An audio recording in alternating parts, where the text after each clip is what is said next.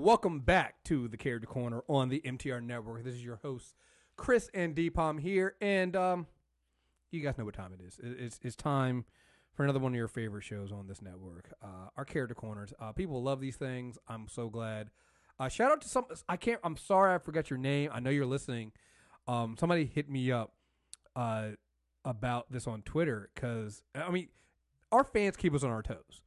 So I posted the last one we did with Sinister and um, Apocalypse. You know, we go through the history of these characters, and somebody hit me up on Twitter was like, "Hey, do you have the do you have like a, a, an Amazon link to all the books? I'm gonna buy them all." I was like, "Shit, I just I stopped doing that." But yeah, okay, I'll go. I'll go do it. So I, I went and I put them on our, our our um on the influencer page I have for Amazon. And I sort of, yo, I went and checked. I was like, yo, dude, really didn't. He went and bought them. Like he went and bought like all of the uh, Age of Apocalypse like collections and things like that. So, yo, shout out to you all for just being awesome fans. Uh, like that shit means a lot to me, not just financially, but honestly, like you guys don't understand. Like Deepom and I could just sit here and talk comic book characters and nobody be listening. So the fact that other people listen, it's it's truly amazing, and and we really appreciate it.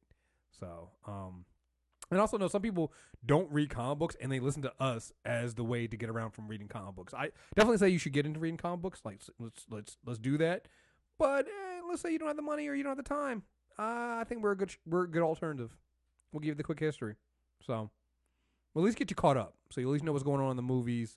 You at least know what's going on, what what latest books to get. So I think we do a pretty good job. So um, today we're doing um, doing a we're doing a uh, okay. This is a big hitter. It's weird because we've done a lot of characters around this character, and we we also uh we did his villains before. We did we're doing Batman. We did the Rogue Gallery of Batman before. We've done all the Batgirls. We've done and Batwoman, who we're in, and then we did Tim Drake. we did a Robin, and now we're just like, hey, you know, what? at some point we should probably just go ahead and do Batman himself. And at a certain point, we have to do. We're going to do a round of these. We're going to just do like updates Oh yeah. Oh oh yeah. We have to. because the Tim Drake one just got longer. Hmm. Much longer, and, and I mean, and we still got to do shit. We, I mean, we still got to do Dick Grayson. You know, we t- we touched on him a little bit with the Titans. I don't know if I can do Dick Grayson. I'm too close to it. You too close. I- it hurts too much. It's, it's too. It's too. They've tried to kill him like six times. Like documented, like people. Like, yeah, we were to kill him until the last second. Someone told us not to. You know, he's supposed to die in Infinite Crisis. I can believe that. Like died. Dan DiDio was like, "Oh yeah, we were to kill him," and and uh, I think someone talked him out of it. I, I, I can- I can believe. So not only that, but you think about what, the, and we'll get into this when we talk about Batman, because you obviously have to talk about the Robins when you talk Batman. I mean, they the the original Jason uh, Jason Todd was literally a replacement of, of Dick. you know, Yeah, they literally right, right. they, literally was- did Dick Grayson all over again with the original Jason Todd before they um they went and made the version that people don't like. But we'll talk about that in a minute. We'll, we'll get to we'll get there. We'll get We'll there. talk about who actually didn't like Jason Todd. well let's get into that we'll get into that a little bit later um because i think i think that that well we'll save it let's say we, we got a we got a ways to go with that because um this is one you know another long standing character and i think that's one of the things that stands out to me when we do dc characters is how far back they go and i'll say this about batman out of all the dc characters we've done with a long history I mean, this is a character that goes all the way back to 1940. You know, um, well, technically, I guess 1939. But um, when you think about that, and you think about some of the other characters we've done, I would say he's probably the least messy of the ones we've done. And that's mostly because Grant Morrison's a psychopath. Well, even before then, like it's eh. It's it's less messy, but there's definitely like Oh, there's mess. seasons of the bat. oh no there's no campy bat, there's sci-fi bat, there's Neal Adams bat, there's post Frank Miller bat, oh yeah yeah there's like Bat God early 2000s. yeah like, yeah There's definitely I think what you're saying is that like you could hypothetically do a, a chronological through line with the character, but by and large, the core of the characters remained unchanged. Yeah, it, I mean, here's the thing. It, it's he's not um he's not Hawkman, and he he's not he, he's not Wonder Woman. Okay, You know, who is? I'm just saying. I'm just saying. Like you know, compared to some of the other shit we've had to deal with, he didn't disappear completely like Wally West did. All right, I'm just saying. we, for the most part, Bruce Wayne and Batman have remained relatively intact in some shape or form. Okay, you know, he didn't shed his name and become, you know, uh, what what what, what did they do with um Wonder Woman? Like she didn't have power, but she was like a, she was a spy, a spy like secretary, right? Right. Wonder Woman. Right. but just, you know they have to keep Wonder Woman in publication at all times, otherwise the rights revert. Uh, exactly. So you know, just yeah. But you're right. Batman is one of those books that not just is like the perennial DC character. Literally, his flagship book, DC is Detective Comics. Um, yeah. It's just for me, and we're going to talk a lot about the character, but at the core, this is the single greatest comic book character there is. It's at the core, it's something relatable. It's the horror of a child losing his parents. And, and you know what? Can I just say, because I feel like one of the reasons why we need to do this is this is why I don't like talking Batman online. It's the so Twitter the the Twitter prep time debate is so fucking annoying. They're missing the point of Batman. Uh, not only they're missing the point of the Batman, but they also just there's so many things that drive me crazy about that, and you're missing the point of Batman. When people say he's a bad character, I'm like, you guys haven't read a Batman comic in like fucking forever because it's literally at some points gets to be like one of the best written characters over at DC, one of the most protected characters in recent memory at DC. Like come on, folks. Like, it it drives me crazy. It it just it just does. It it it's like this is a character. Like this is a character, along with the X Men growing up, where I watch. I mean, and, and I think part two of this is definitely us going into more other mediums.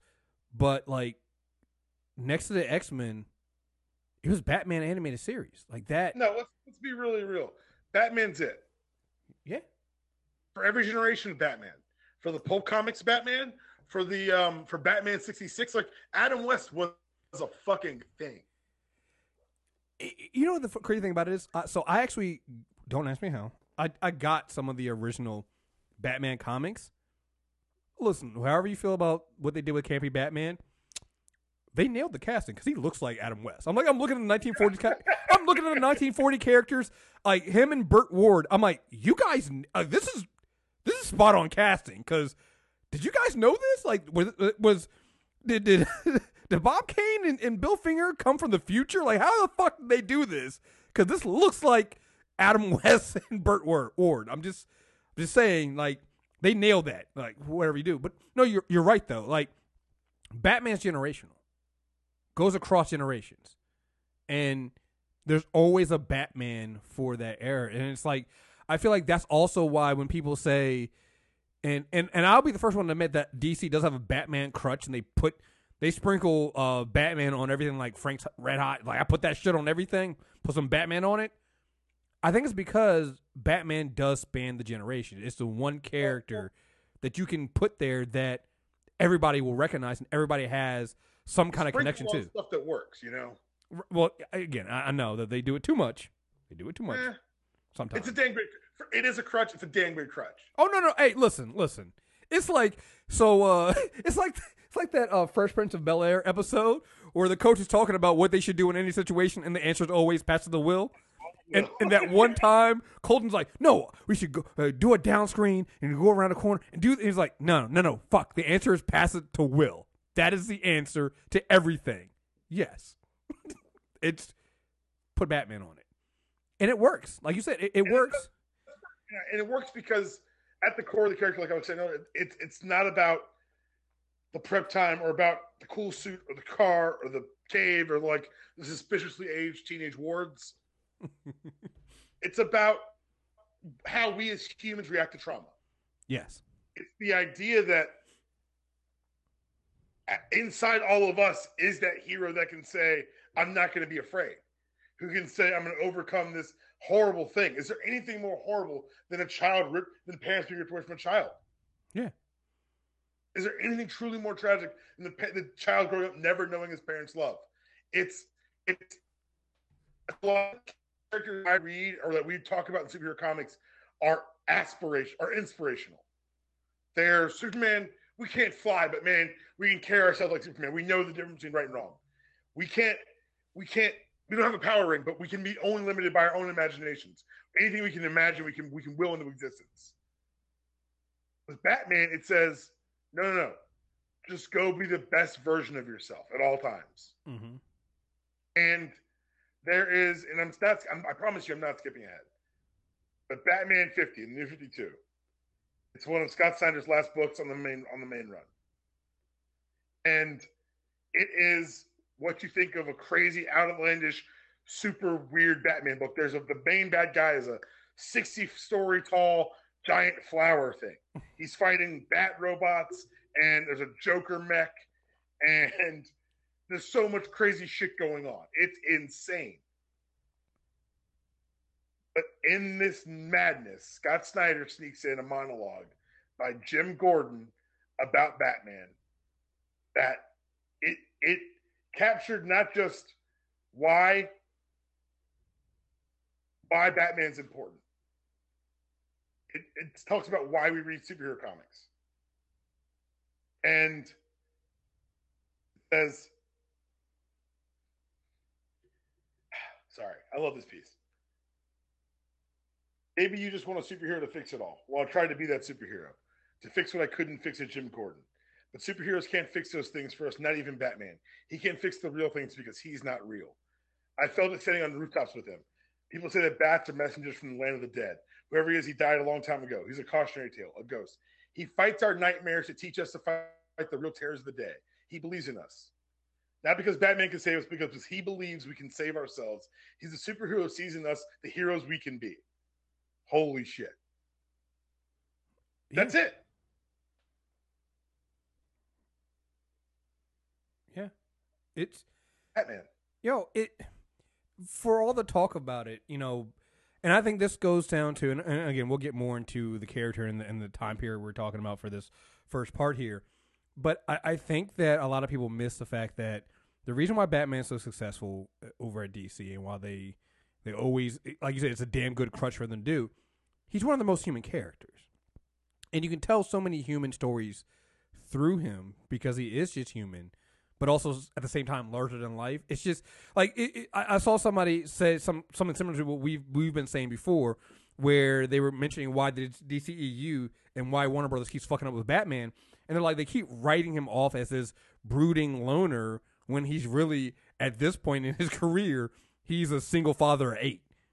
You know, and it's true because it's like, well, yeah, people always look at Batman as this loner, but then when you go through these comic books, you're like, yo, he's always had a, there's always been somebody there, whether it's Alfred, whether it's it's it's a Robin, and when there isn't any of those there, you see that he does what we all do when you when you're alone, you're angry, you don't know how to deal with your emotions, and you're keeping it all bo- bottled up inside. He gets sloppy, he gets he gets hurt, and like it's something that you can relate to. Like everybody always goes to, oh well, he's just a rich white dude in a bat suit. It's like, yeah, but there's a lot more there. And there's a lot more that he's written as um, that I think a lot of people miss just if you're looking at it from a from a distance. But when you get right down to the core of Batman, oh, it's very relatable to a lot of things excuse me going on. And it's just like I said, I I I I love it. It's why we all even I think even the haters love Batman. Like There's a, uh, an old joke. If you be yourself, if you, if you, the best piece of advice is to always be yourself, unless you can be Batman, then be Batman. Exactly, exactly, hundred percent. Yes. All right, so let's get into this. Uh, the first appearance of Batman is Detective Comics number twenty-seven uh, in March nineteen thirty-nine. Um, the creators are Bob Kane and uh, uh Bob Kane and Bill Finger, and I think that was the uh, the the the the, the storyline they did for that was the case of the chemical syndicate, and mm-hmm. so we're gonna take a little minute to also discuss something else that Deepom didn't bring up to me on the on the side during our mailbag, but it's really really related to what's going on here, and that's the case of, of Bill Finger, who it's it hasn't been until what was it 2011 2015. 2015. Shit, I still wasn't until 2015 that he started getting credit for being a co-creator of Batman. And and a way, I'd even say, I mean, yes, co-creator, but like he No, did no, a he lot. created Batman. yeah, he created Batman. Like, like, okay, so first and foremost, if you have Hulu, I would direct everyone to go to the Hulu document Hulu, Hulu page right now. There's a documentary on there. It's called uh, Batman and Bill. It is it premiered in 2017, I believe. It's a wonderful summarization and a much better, fuller depth read into what I'm about to talk about. So, what you've got to understand is that DC Comics, as you understand them today, is actually a conglomerate of many comic companies that were bought out. At the time, Action Comics had developed Superman. Big hit, revitalized the superhero market. We all know who Superman is. So, National Comics said, well, we've got to find something of our own. So, in Detective Comics, number 27, Bill Finger and Bob Kane launched Batman. So, if you read Bob Kane's original notes about Batman, Oh, they're it's good. You've Good. seen the you've seen the drawing. if you've ever seen a Batman drawing where he is wearing red tights and like boots, no gloves, a domino mask, a robe with these bat literal bat wings, and then a hyphenated Batman. People always say, "What's this from?" That's Bob Kane's drawing of Batman. That's the first pitch. Bill Finger saved Batman. Bill Finger was like, "No, let's let's do this." And then so the, the movie breaks down how the etymology of the name Bruce Wayne was selected by Bill Finger for very specific reasons. Oh wow, I didn't know that. Oh yeah, the first name came from um, a Scottish patriot, Robert Bruce, and then I forget where Wayne came from, but that's where that's where he started. He built the name from these thematic and film inspirations. The script in Detective Comics 27 was written by Bill Finger. Yeah, he um, I know he pulled things from like Dick Tracy, Sherlock Holmes, at the de- detective aspects of it. Like he pulled from a lot of things that at that time were, you know, in I, I guess you can call it popular culture of that time, the 1930s popular culture here. But Even, even Kane's autobiography admits he wanted to make Batman a a, a, a, a uh, superhero vigilante, and Bill turned him into the detective. Yeah. What happened was Bill Finger made all these changes and adjustments, and Bob Kane took the character to DC, excuse me, to um, Vin Sullivan without Bill. So Bob Finger, Bob's Kane, excuse me, negotiated a deal without Bill. It is uh it is I don't use this for, phrase lightly. It's one of the true great injustices. well, particularly when you see all the, not just Batman, like Batman, the Batcave, one uh, Catwoman, the Catwoman, Joker, the, the, the Penguin. Oh, you, I remember seeing the thing about I can't remember who else was trying to claim credit for the Joker, and Bill Finger basically like, no, you came in with a with a playing card. I did Yeah. all the work. You you had a playing card. I had all the meat. Uh, the Riddler, the Calendar Man, Two Face. Like Kane's original pitch for Robin was to have a, another rich kid lose his parents, and Bill Finger change it to the acrobats. listen, every every aspect of what you think of Batman came from Bill Finger. And like you said, it is it is a true injustice that it took this long for D, like it, to do the right fucking thing. Bill Bill Finger invented the name Gotham City. Bill Finger invented those the, the giant T Rex cave and the, and the giant penny. That's Bill Finger. Bill Finger died in a pauper's grave, unmarked. Died broke. 1974. He died at 59. His family was consistently denied royalties by DC Comics. Um, posthumously, of course, he was inducted into the Jack Kirby Hall of Fame in '94 and the Eisner Hall of Fame in '99. He, in Comic Con International in 2005, established the Bill Finger Award in Excellence in Comic Book Writing. And this time, they, they remember we said the other date, DC still wasn't giving him credit. Oh no no. So September 2015, Entertainment received credit on the superhero film Batman vs Superman in the second season of Gotham, following a, a finalized deal between the Finger family and DC. His first formal credit as the creator of Batman came in October 2015 in Batman and Robin number three and Batman Arkham Knight Genesis number three. Same, they dropped the same date. The acknowledgement for the character from that point forward states Batman is created by Bob Kane with Bill Finger.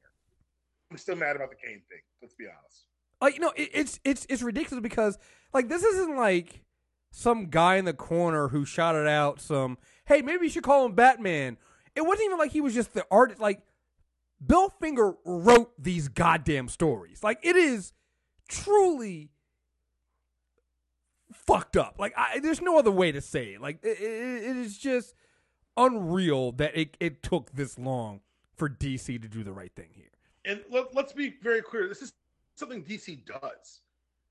The contracts they sign their talent to, and I don't know if it's changed now with the Bendis signing. I imagine so. The things created within the universe under their auspices are the wholly owned property of DC Comics. You have no claim or rights to them at all. Essentially, actually, Bob Kane, the way it worked back then was you sold the rights to your character for future, like you say, oh, will also be named as as created by, and I'll get residuals for the rest of my life. Mm-hmm. So Alan Moore is crazy. I want to start all this by saying that. yes. Alan Moore is batshit insane. But Alan Moore created Watchmen from his own cloth. He didn't take a DC concept. There are adapted Charlton characters, but that goes into like lots of levels of satire and what are we actually talking about. But the Watchmen universe was self-contained, and created by Alan Moore and Dave Gibbons. It was a wonderful prestige series, one-year series. It's wonderful.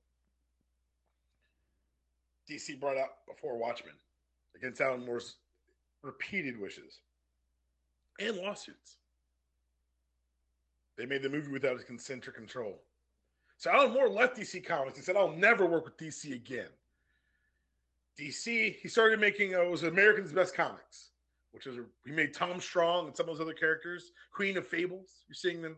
You may hear some of these names they may bring up recently, because America's Best Comics was eventually bought out by DC. And now I'm watching Tom Strong pop up in the Terrifics issue one, which is cool. Like as a comic fan, that's cool. This is a cool concept. Multiversal Fantastic Four. I'm kind of here for it. But doesn't it make you feel a little icky knowing that what DC does to these creators? Right. Oh, and, definitely. And, and it makes it Bill. It makes the Bill Finger not feel like an outlier. It makes you figure out, holy shit, who else is missing? There's an, a great um, documentary out there called uh, uh, Dance. Um, maybe it's playing the Shadows of Motown. I can't remember the exact title, but it's about the number one band of all time. They've had more number one hits than any band you've ever heard of in your entire life, and you don't know their names. They're called the Funk Brothers, and they were the studio musicians for all those Motown hits. But because of the contracts they signed, they now play in hotel lobbies for pennies and tips. It happened a lot in the past in a lot of different industries, but Bill Finger, the Funk Brothers, they all fall in that same bucket for me of people who are just used up and spit out by an industry that they they they loved.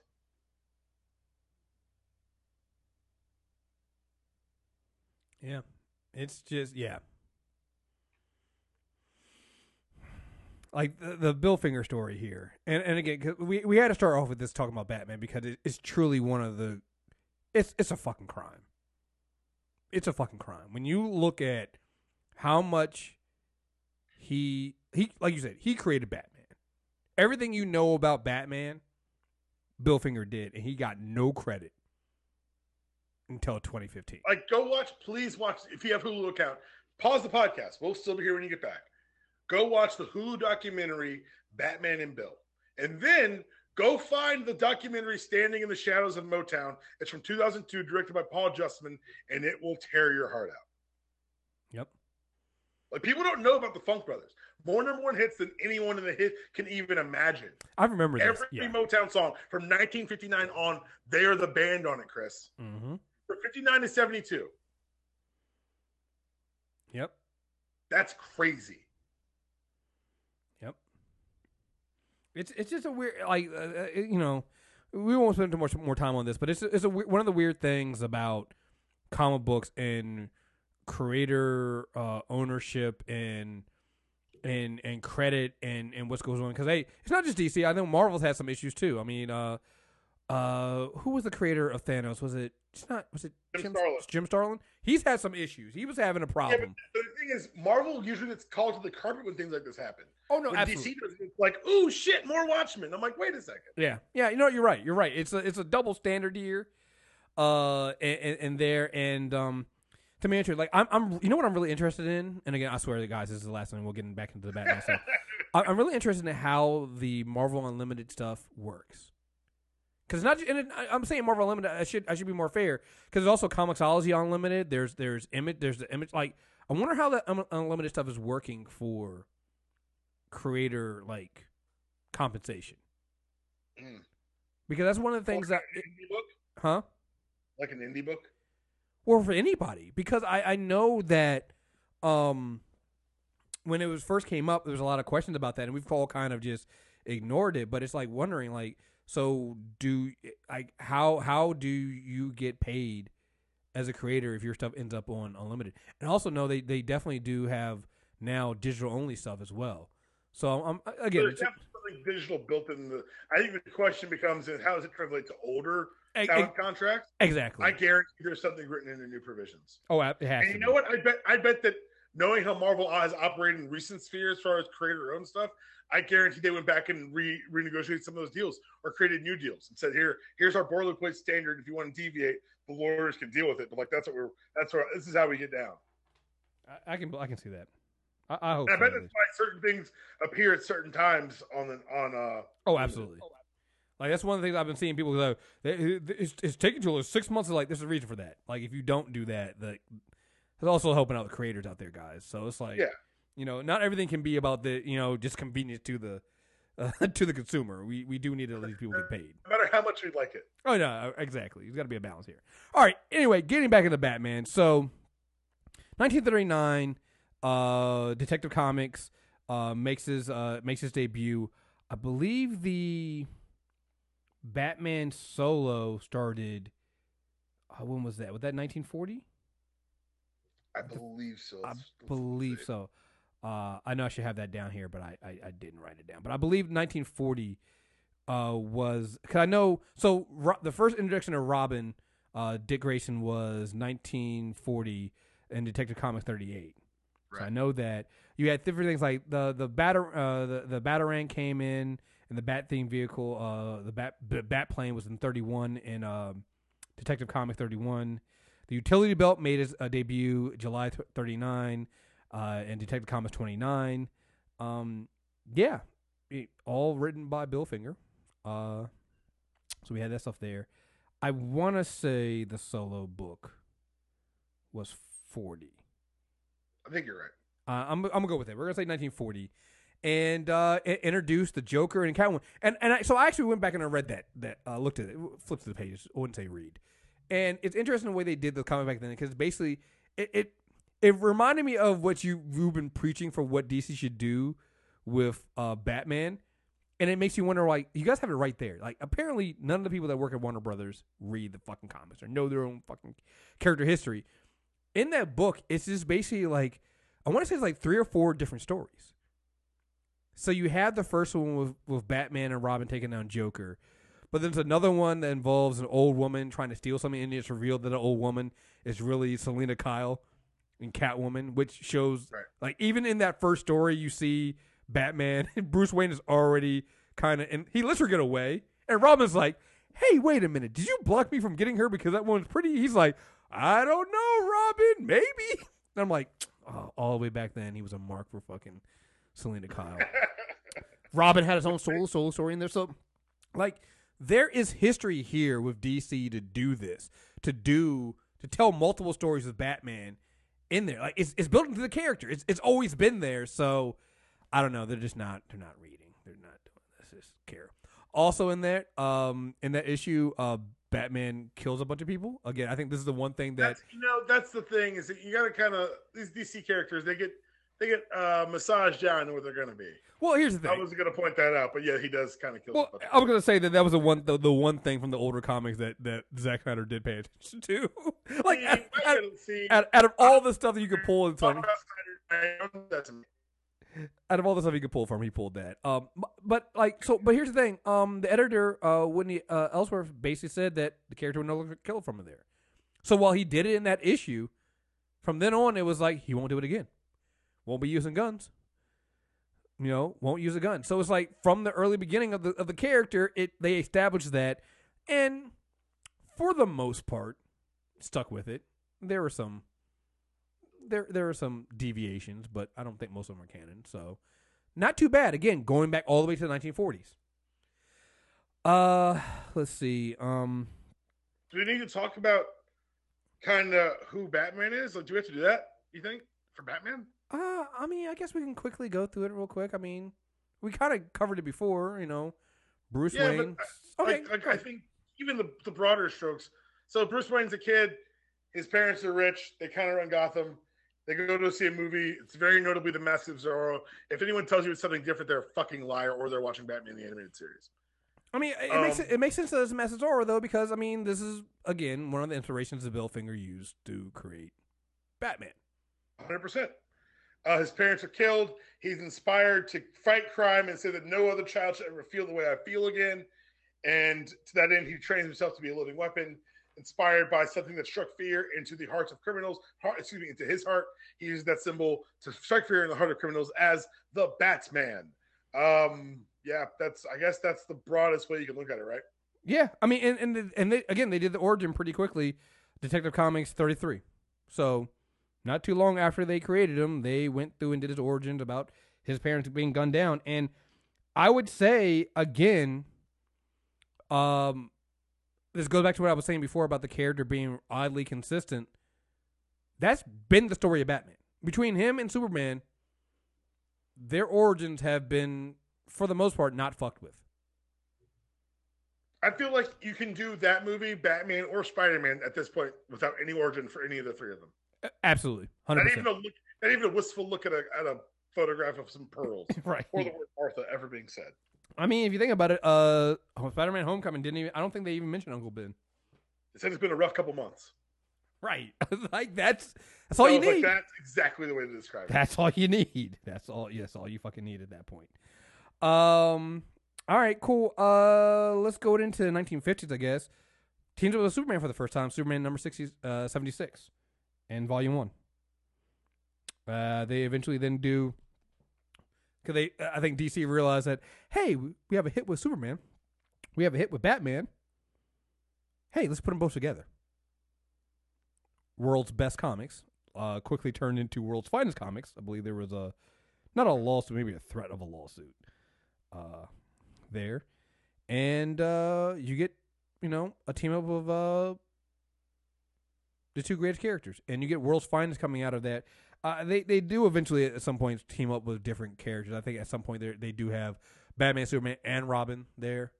Um, it, there- a couple times. yeah, and there were, there were a couple other ones later on. I think the Flash is in there at some point. Uh, Wonder Woman, different characters. But, but make no mistake, this is one of the first big money makers for DC. They realized that putting their characters together that individually made money would make them more money is a lesson they would then carry forward to their filmmaking enterprise when they figured out, oh, this movie with these characters that could one day possibly make money might make money, but it didn't make money, so now we don't know what's next. Anyway, Uh, I, I I do want to say that uh, they did have one of the problems I think still kind of plagued plagues DC to this day.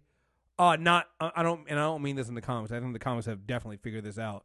But movie wise, because just again hate to bring it up, but Justice League, they would give they would give Batman superpowers, so it didn't look too weird that he was teamed it was with with Superman. Like those were the those are the way they wrote those comics then.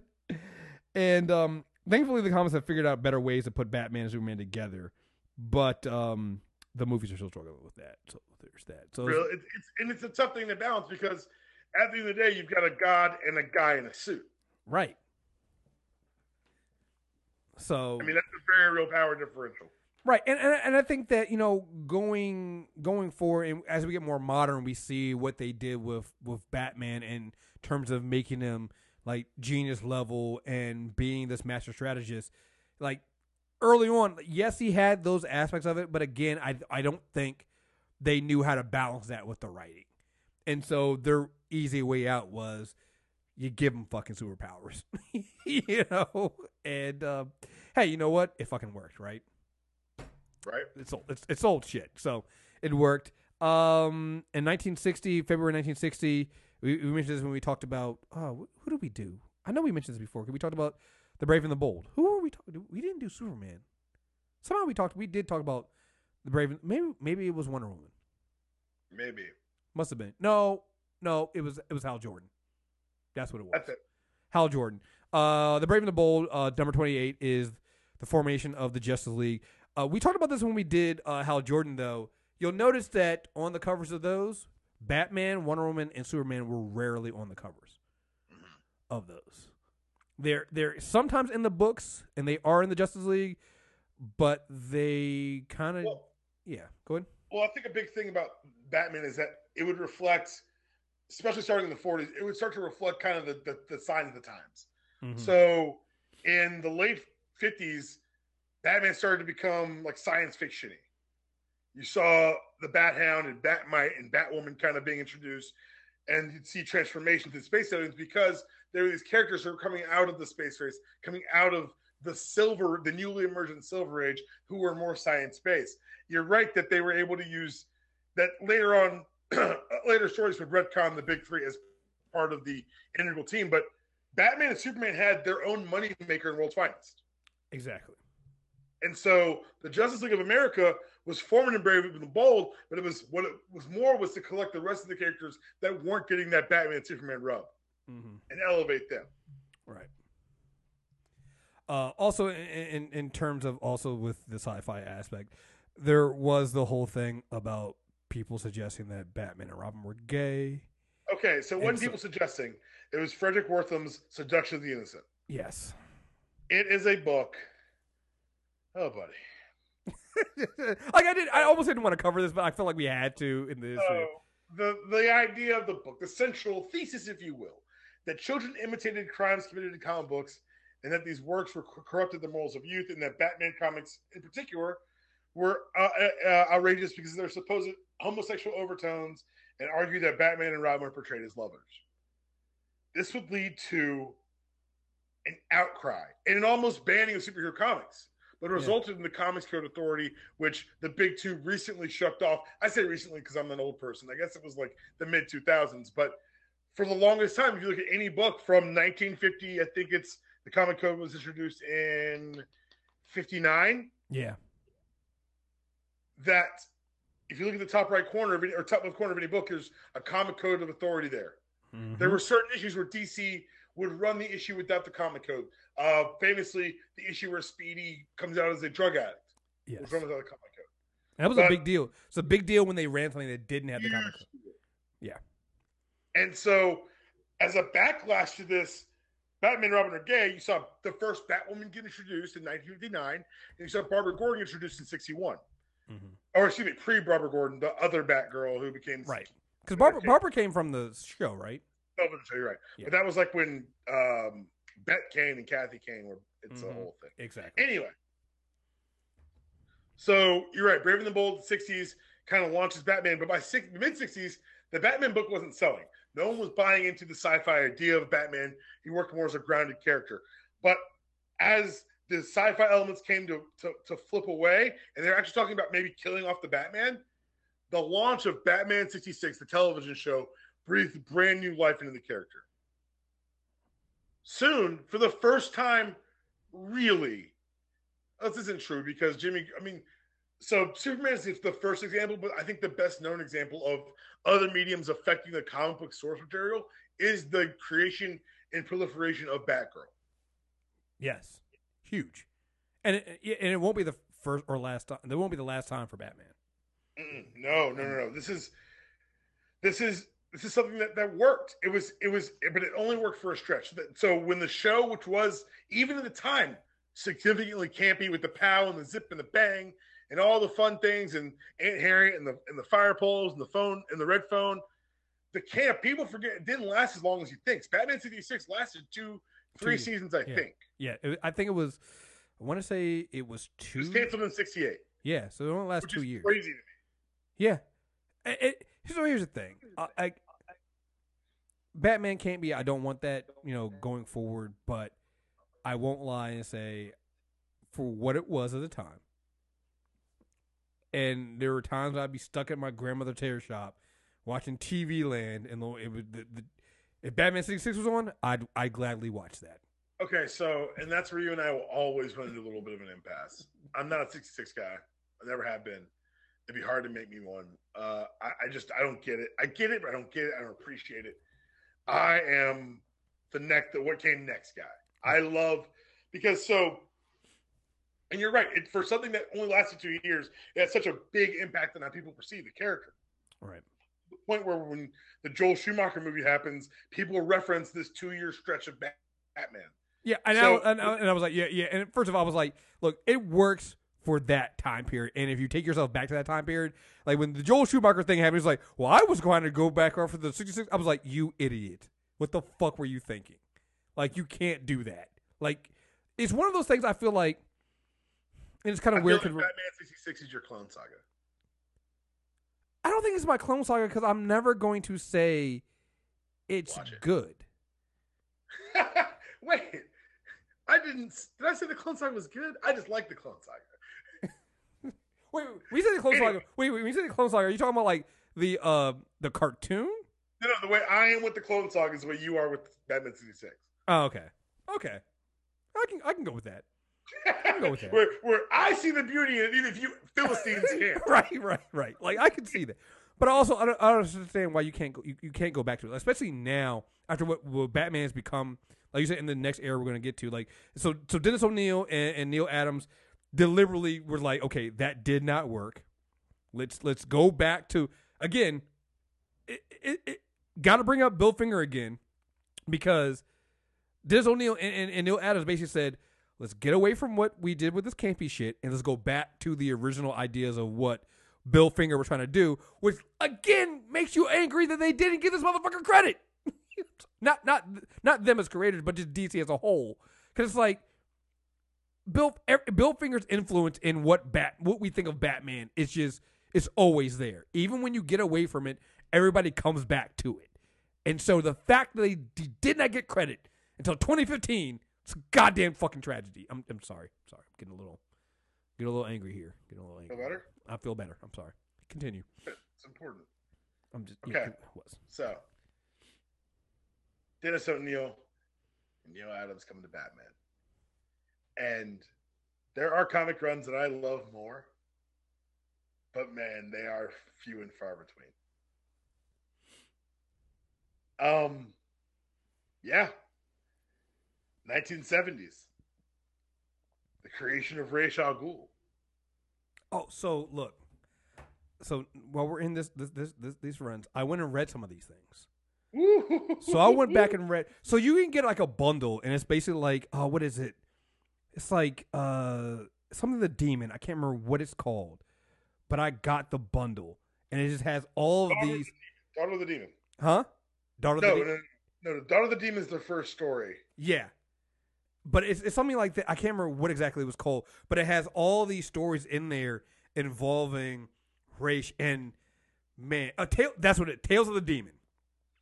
So Tales of the Demon has like Detective Comics uh, four eleven, Batman two thirty two. Like it has all these things in here. It has the great um what was that? Uh, Batman two forty four, that has the time when um Ra's basically beats Batman in the duel in the in the in the desert. Oh man, like this is fucking amazing. Like it, Like it when you talk about like cool metal '70s Batman, where it's like him in the cowl with no shirt on and the hairy chest holding a sword, that's Neal Adams Denny O'Neil. yeah. Like, Like, I'm sorry, this that for like we can talk about this all the time. That's my Batman. Yeah. Um Like it's it's and and and we're gonna talk about some of the darkness because it went darker in the '80s, but in a different type of way. mhm. But in the '70s, it was very much like very noir, very detective shit. Like you're right, very in the roots of Bill Finger, who himself rooted the stories in Sherlock Holmes. That's why he created Robin to have a Watson. So and and that's what made you know them bringing in Ra's with uh Batman so great because in these stories you get a lot of Ra's kind of sh- Batman something happens you know Ra's all of a sudden shows like there's one time when Robin's kidnapped uh that is the daughter of the demon story uh, that's, that's, that's the introduction of Ra's al Ghul. Yeah. Dick Grayson's kidnapped, and the, the swords left in the cave, and you're left to figure out wait, who could figure out Batman is, is Bruce Wayne. right and and so All right, I love these books. I Yeah, love yo because because stories. what they what they show you is um Ra's is, is is basically testing bat testing Bruce Wayne. I'm saying Batman, but he knows he's Bruce Wayne. Testing Bruce Wayne to see how good of these because he's the world's greatest detective, right? He's testing Batman to see how good he is because he wants an heir for him. He wants somebody who can marry his daughter, uh, Talia, and you know you're you're you're watching all this stuff, and you you're watching as they get to the end. Batman's figured out that Ra's is playing him. You know, like yo, like, can we stop this now? Like, I I know it's you. I know it's you behind this. You're playing on. He's like, well done, detective. And and and this is basically, you know, the start of that whole, uh um. Back and forth between Ra's and, and Batman with him calling him the detective and you know that whole aspect of it. And you're right; these these comics from the set from the '70s are. It's very rare that I go back and write. Um, I guess the Thor comics with Walt Simonson. We read those, and I can read all of them. These are the same way. Like I can read uh, O'Neil and Adams' Batman the same way I read the Simonson stuff from Thor. Like they're good. Like yeah, they have some campy stuff here and there, but for the most part, not bad. Not bad at all. Right, Um, you're 100 percent right. I think um, it, it it it holds up in a way that shows you're just kind of ahead of the how ahead of the time O'Neil and Adams really were. Yeah, and and and, and you can see a lot of this stuff uh, carry on uh, and stuff you you see today. So yeah, absolutely. Oh, they- The, the stuff that's there influenced the movie Batman, influenced the animated series, which influenced today's creators. So, yeah, the Dennis O'Neil, which ties directly back to the finger. It's amazing what happens when you stay truest to the true version of the character. oh, I forgot. I So- also I also have uh, the Strange Apparitions uh, book as well. So I got that. That's um, uh, Len Wein and uh, Walt Simonson. Yeah, So I have those as well. So yeah, I mean, there's there's some good stuff in here from the '70s. and in the 70s and early 80s was also where you saw Batman kind of find his place in the larger DC. The Outsiders were formed for the first time, which is kind of Batman's Black Ops team, and which really just turned into like a Justice League starring Batman. He was one of the charter members of Justice League International. I can't remember when he punched out uh, Guy Gardner, but it's probably the funniest comic book panel ever. Um, yeah, Batman, he- goes through a lot of phases, and you see a lot of different shades of Batman. So when he leaves, I guess that's how it happens. After the Outsiders, he joins Justice League International, where I guess Maxwell Lord had, had formed like his own Justice League with the UN, and it invite and the Guy Gardner Bruce Wayne fight is the greatest thing ever happened in comic books. Bottom line, one punch, one punch. So stupid. I think I think you know I think we if we if, I think this goes back because you know what it's so funny we're like um we're like some of the comic books we- uh, writers we like where we'll mention something and then it'll cu- it'll pay off like years later. I want to say we mentioned this when we did the Suicide Squad uh character No, we corner did it during the Green Lantern one. and we did it in the Green Lantern one too. and we did it during the Rebirth comic book club. Like I made, we I been- love, they, and DC loves it too because they call back to it a lot. right. oh man. Um so do you want to take a moment right now since we're in the 80s and and and talk about the Frank Miller Dark Knight Returns before we get into the rest of the stuff that's in continuity? Yeah. Or do you so want to or do you want or do you want to get rid do you want to do you want to get rid of Jason Todd for do the Jason Todd stuff for, and then go to that? No, get rid of Jason Todd, you bastard. Well, I'm not saying get rid of him, but you know what happens. I mean, well, Jason well, Todd died after after Dark Knight returned, right? he does he though cuz that's 80 Todd died in '88. Dark, Dark Knight Returns was in '86. Okay, cool. So let's do it. Let's do Dark Knight Return, and then we'll do the whole from Jason Todd being created to to to his death. But And we'll talk about the Crisis because it changes Jason Todd dramatically. exactly. That's why I wanted to say. Let's, so let's take the little detour to do the Dark Knight Returns right now. Then. Okay, so this was so Frank Miller. Frank Miller. I think can, can we can we throw him into another crazy person thing? Like, Oh, Frank Miller's definitely crazy. okay, okay. And like definitely a Nazi. oh Um, yeah, But he it's like, I praise on his writing style and how much I love it. Frank Miller, when he wrote Dark Knight Returns, it it it feels like fascism dream. I okay, so it's a fascist's wet dream. That's what it is. yeah, it's a it's about a 55 year old Batman who's in retirement who sees the decay of the world around him and decides his strong hand is the only thing that can fix society.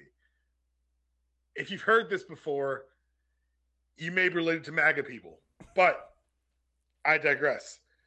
It was a grimy, dark take on a future Batman. It was apocalyptic Batman. And it was done in a widescreen approach. It was done in a limited series. This is one of the first times that DC had really explored the alternative ideas of what Batman can be.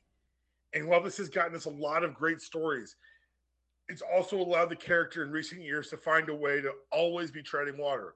Because hey, let's say we've got a great Scott and I and and I am effusive in my praise of Scott Snyder's run on Batman. I love that story. But in the middle of that story is Zero Year, which is a story what about the origins of Batman. Mhm. Tom Taylor's current run is amazing.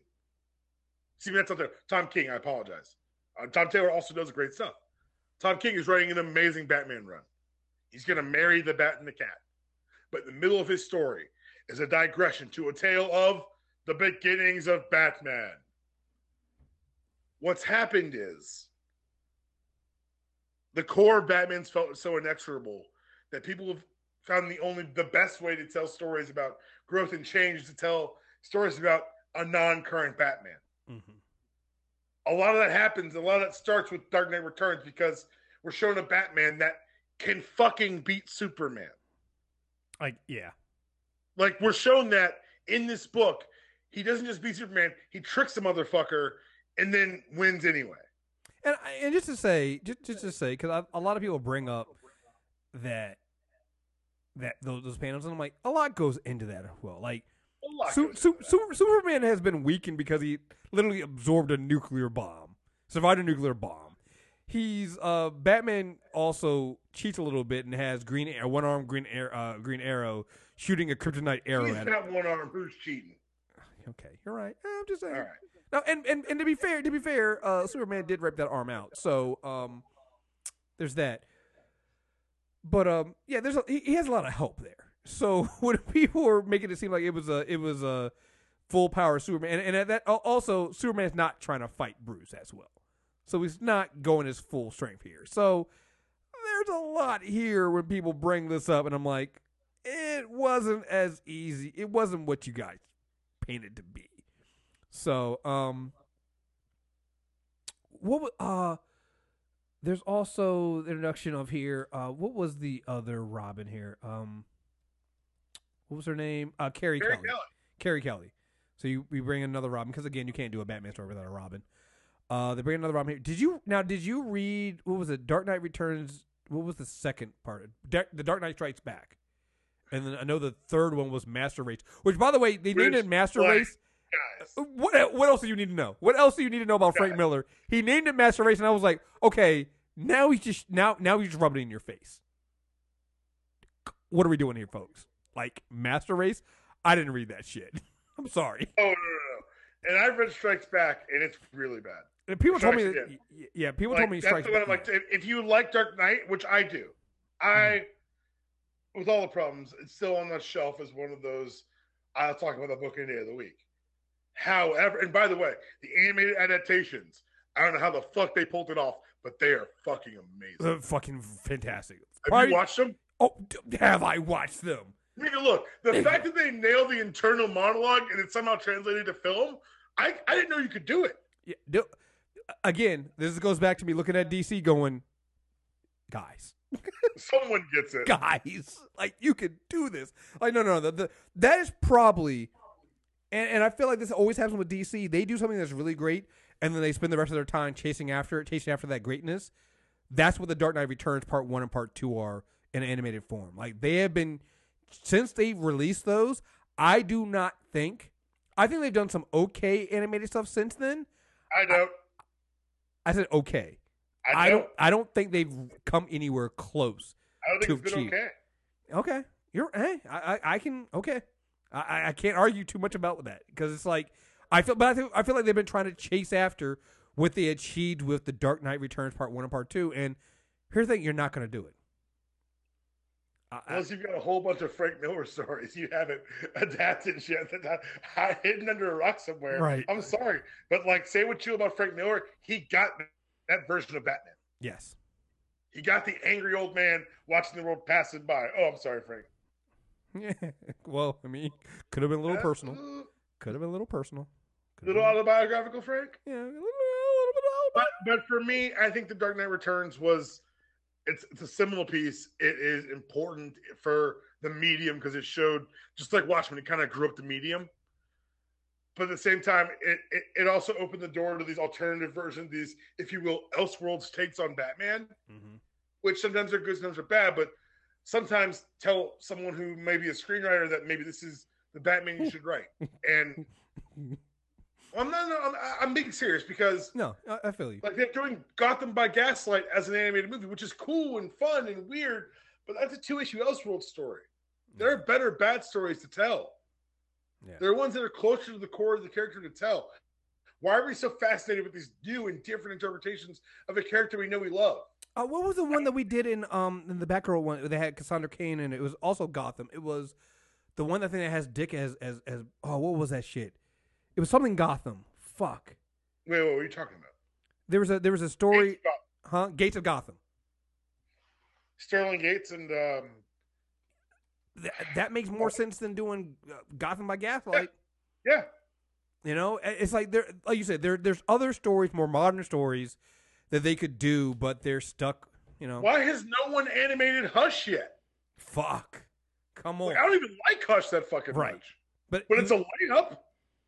Shit. The Long Halloween, which are doing apparently on the, the I show. we're the show we will not that. name.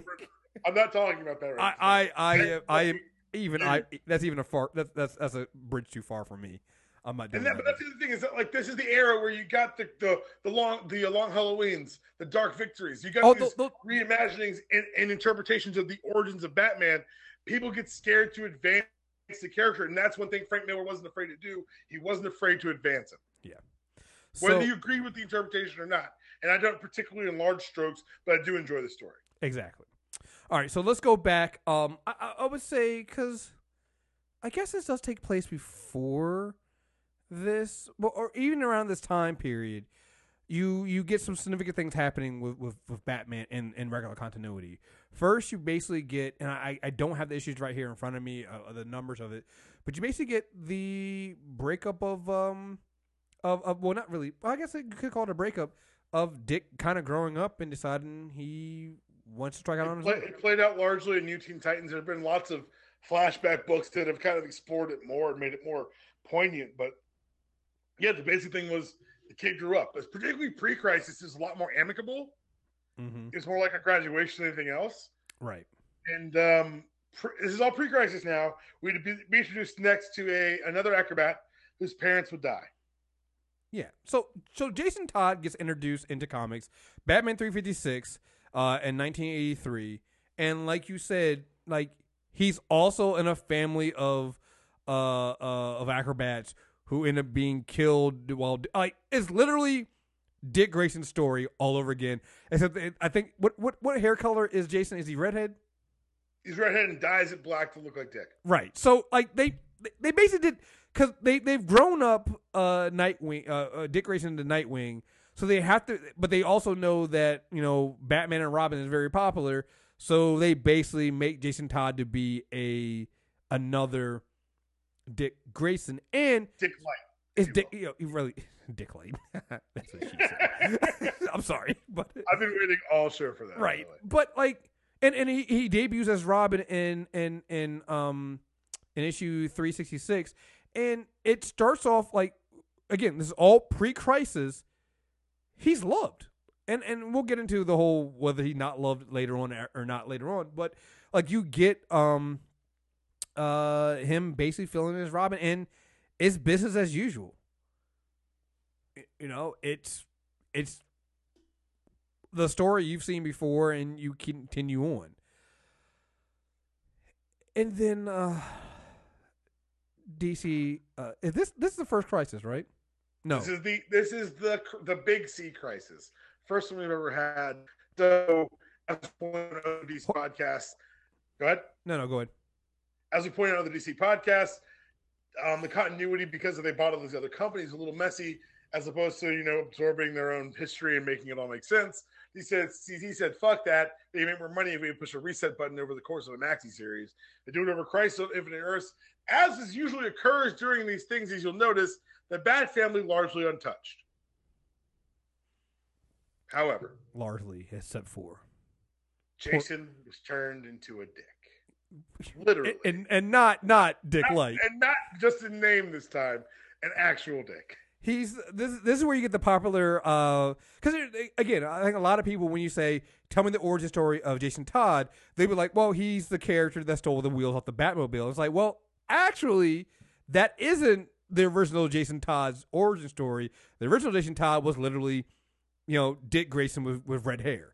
You know, he was an acrobat, all this stuff. So he fit in, and I I, I want to say at that time so after when they when they did, I, I don't know about the, the pre-crisis stuff, but I know post-crisis.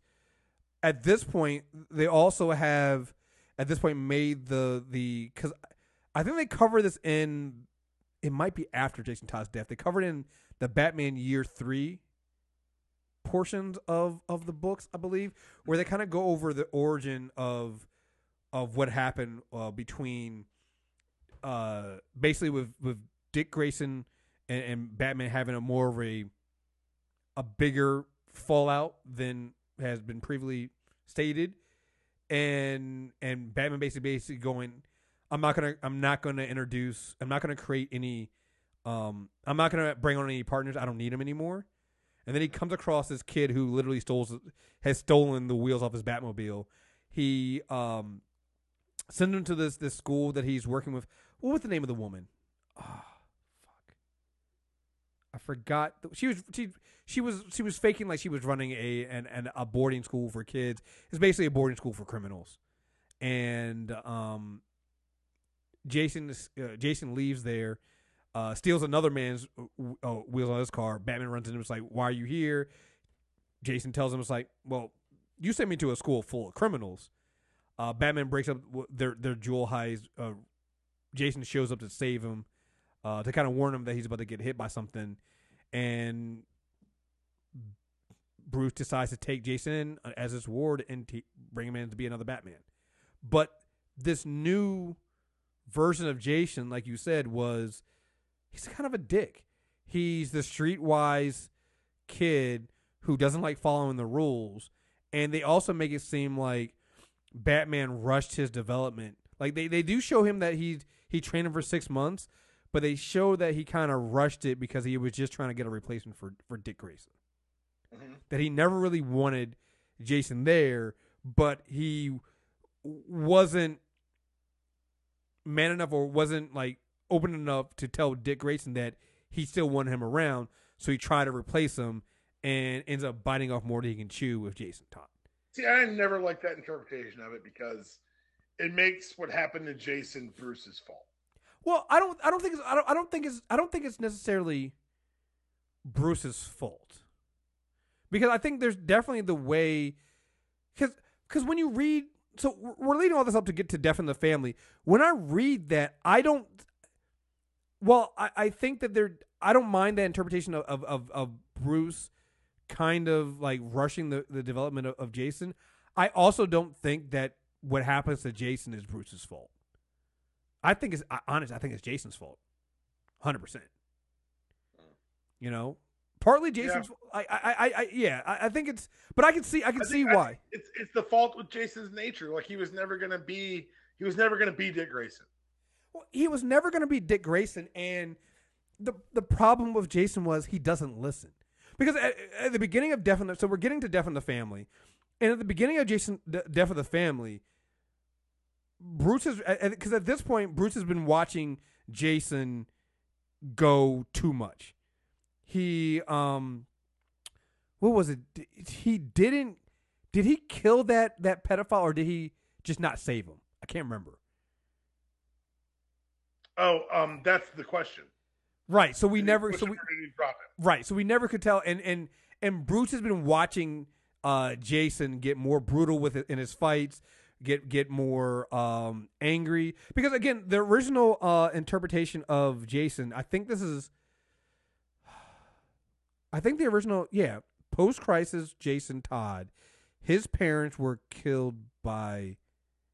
His father was killed by um, Two Face, Hmm.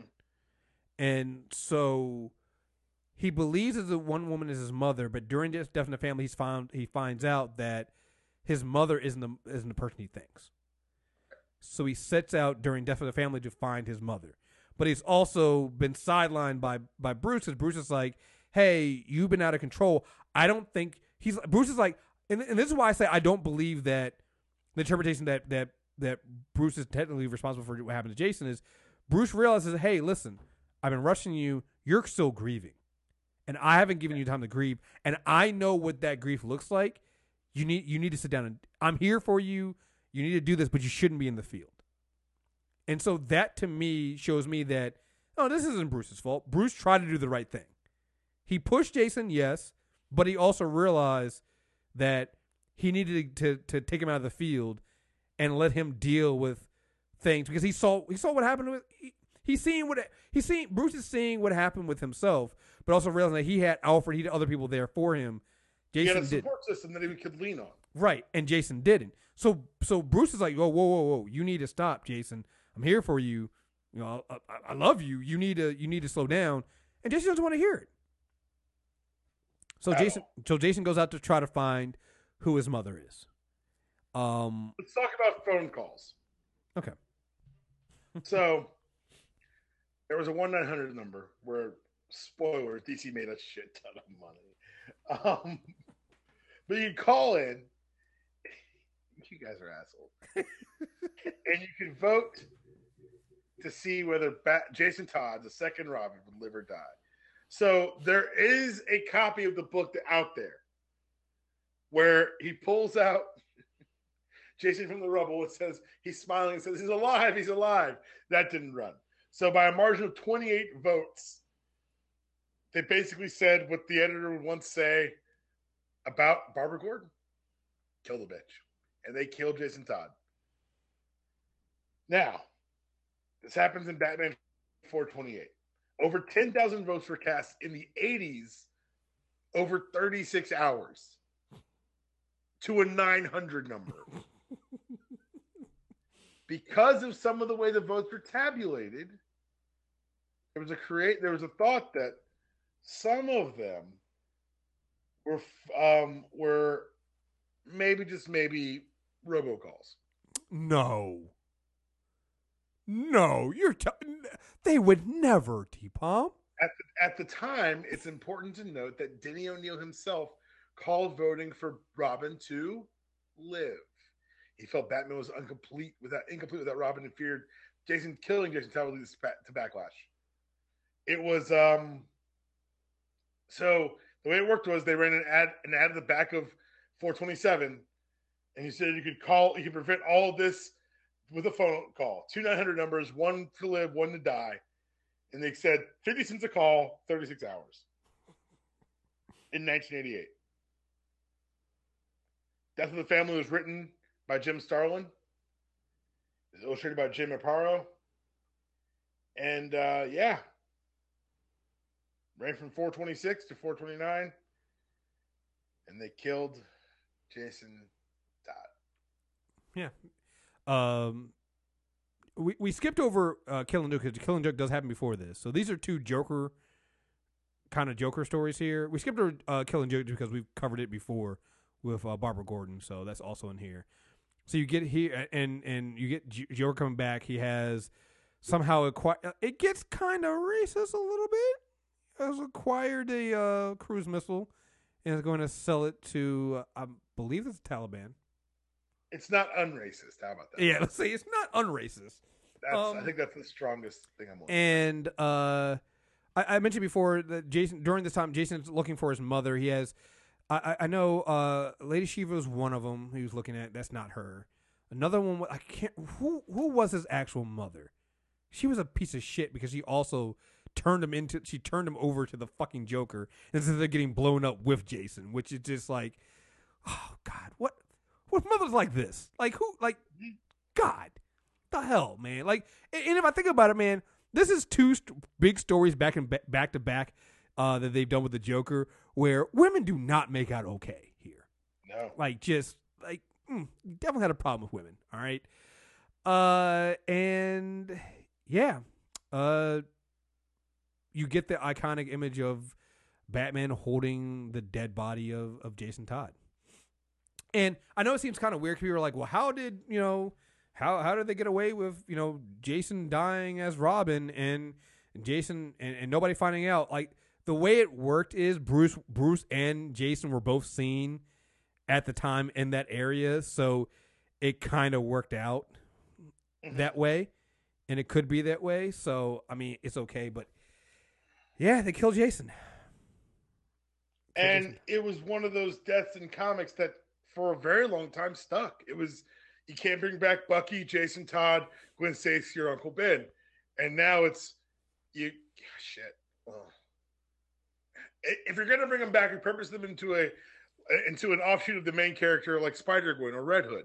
hmm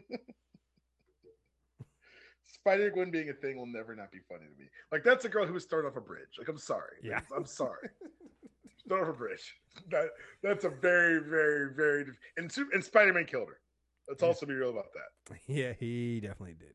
He totally killed her. All right, sorry. I, I hate the distraction. Um, so Um, we're we're gonna end this uh with with with, with you know the introduction of Tim Drake. I think that's going to be a, a great way to, i- i- you know, end this first this first part. But like you said, they went eleven months with with you know, um, it was eleven months between Jason's death and Batman four uh four twenty eight and the first mention of his passing in Detective oh six, and that was when was Death of the Family? That was 1988. 1988. So, and again, you know, like you said, Denny O'Neil was, um, you know, I, I what knew that it wasn't a good idea not to have Batman with a without a Robin. And he wasn't even writing then.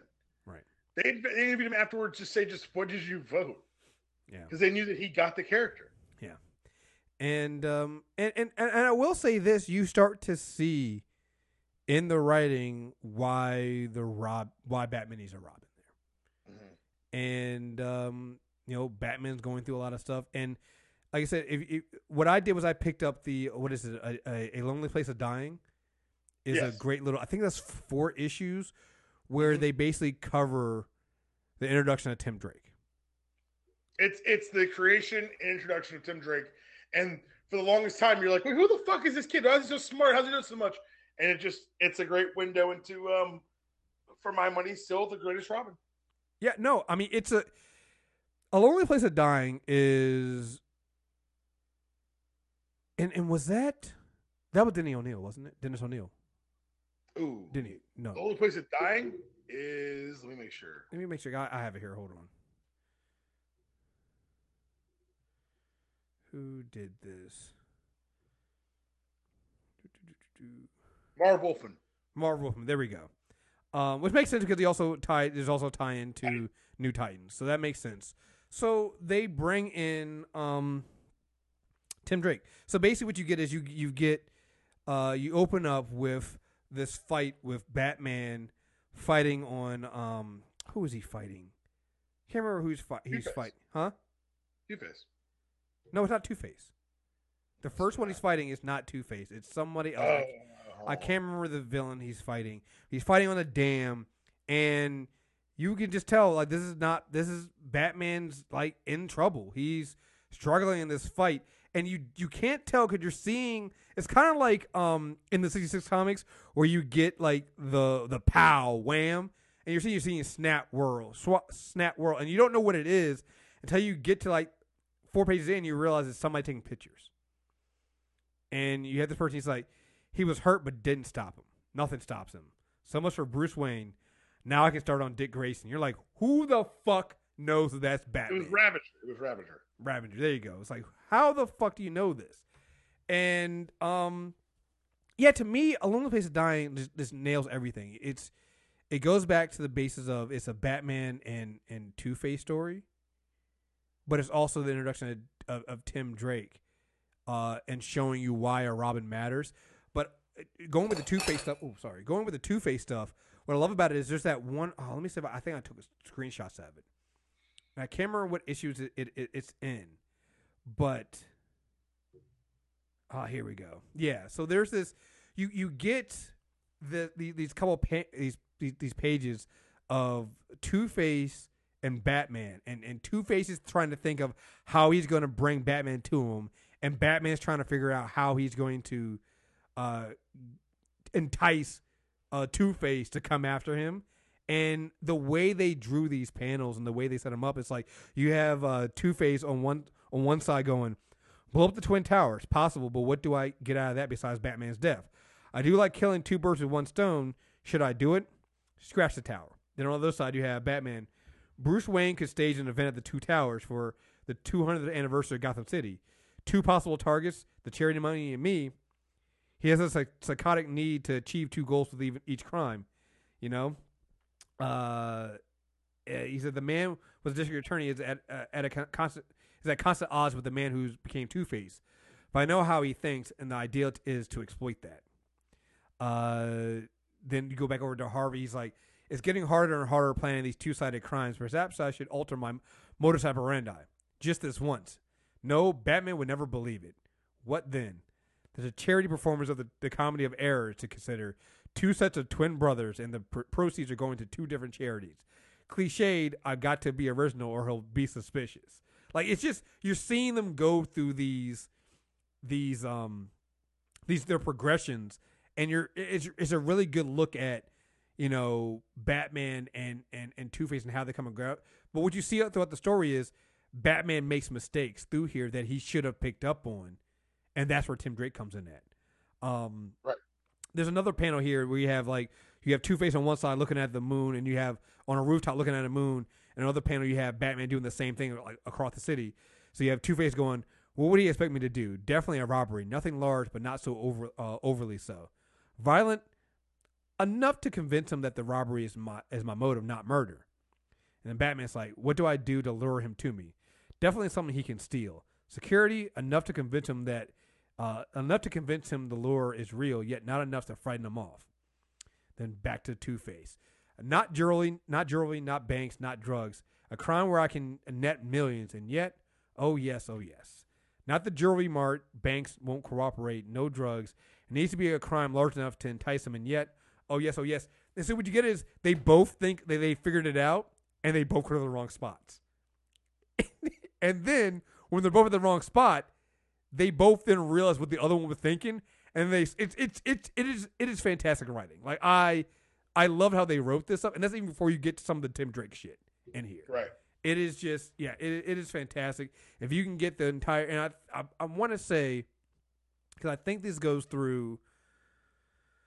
A Lonely Place of Dying covers all the Batman issues. So it's Batman 440 through 442. 442. It's also New Titans 60 and 61. Yes, exactly. So it covers you all this stuff, and um, yeah, and like you said, uh, Tim Drake didn't want to be Robin, but he knew Batman needed a Robin.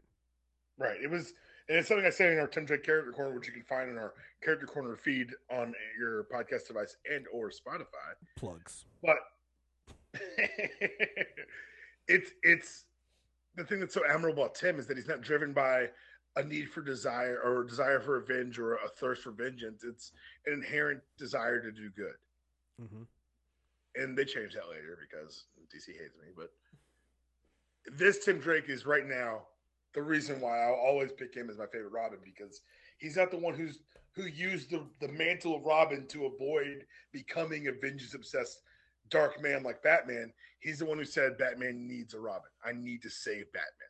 Yeah, when you when you're when when he's out in the field, if he's always like that was the aspect some people brought up brought up with Robin is like when he's out in the field with a Robin, his mind is also thinking it, it's more sharp.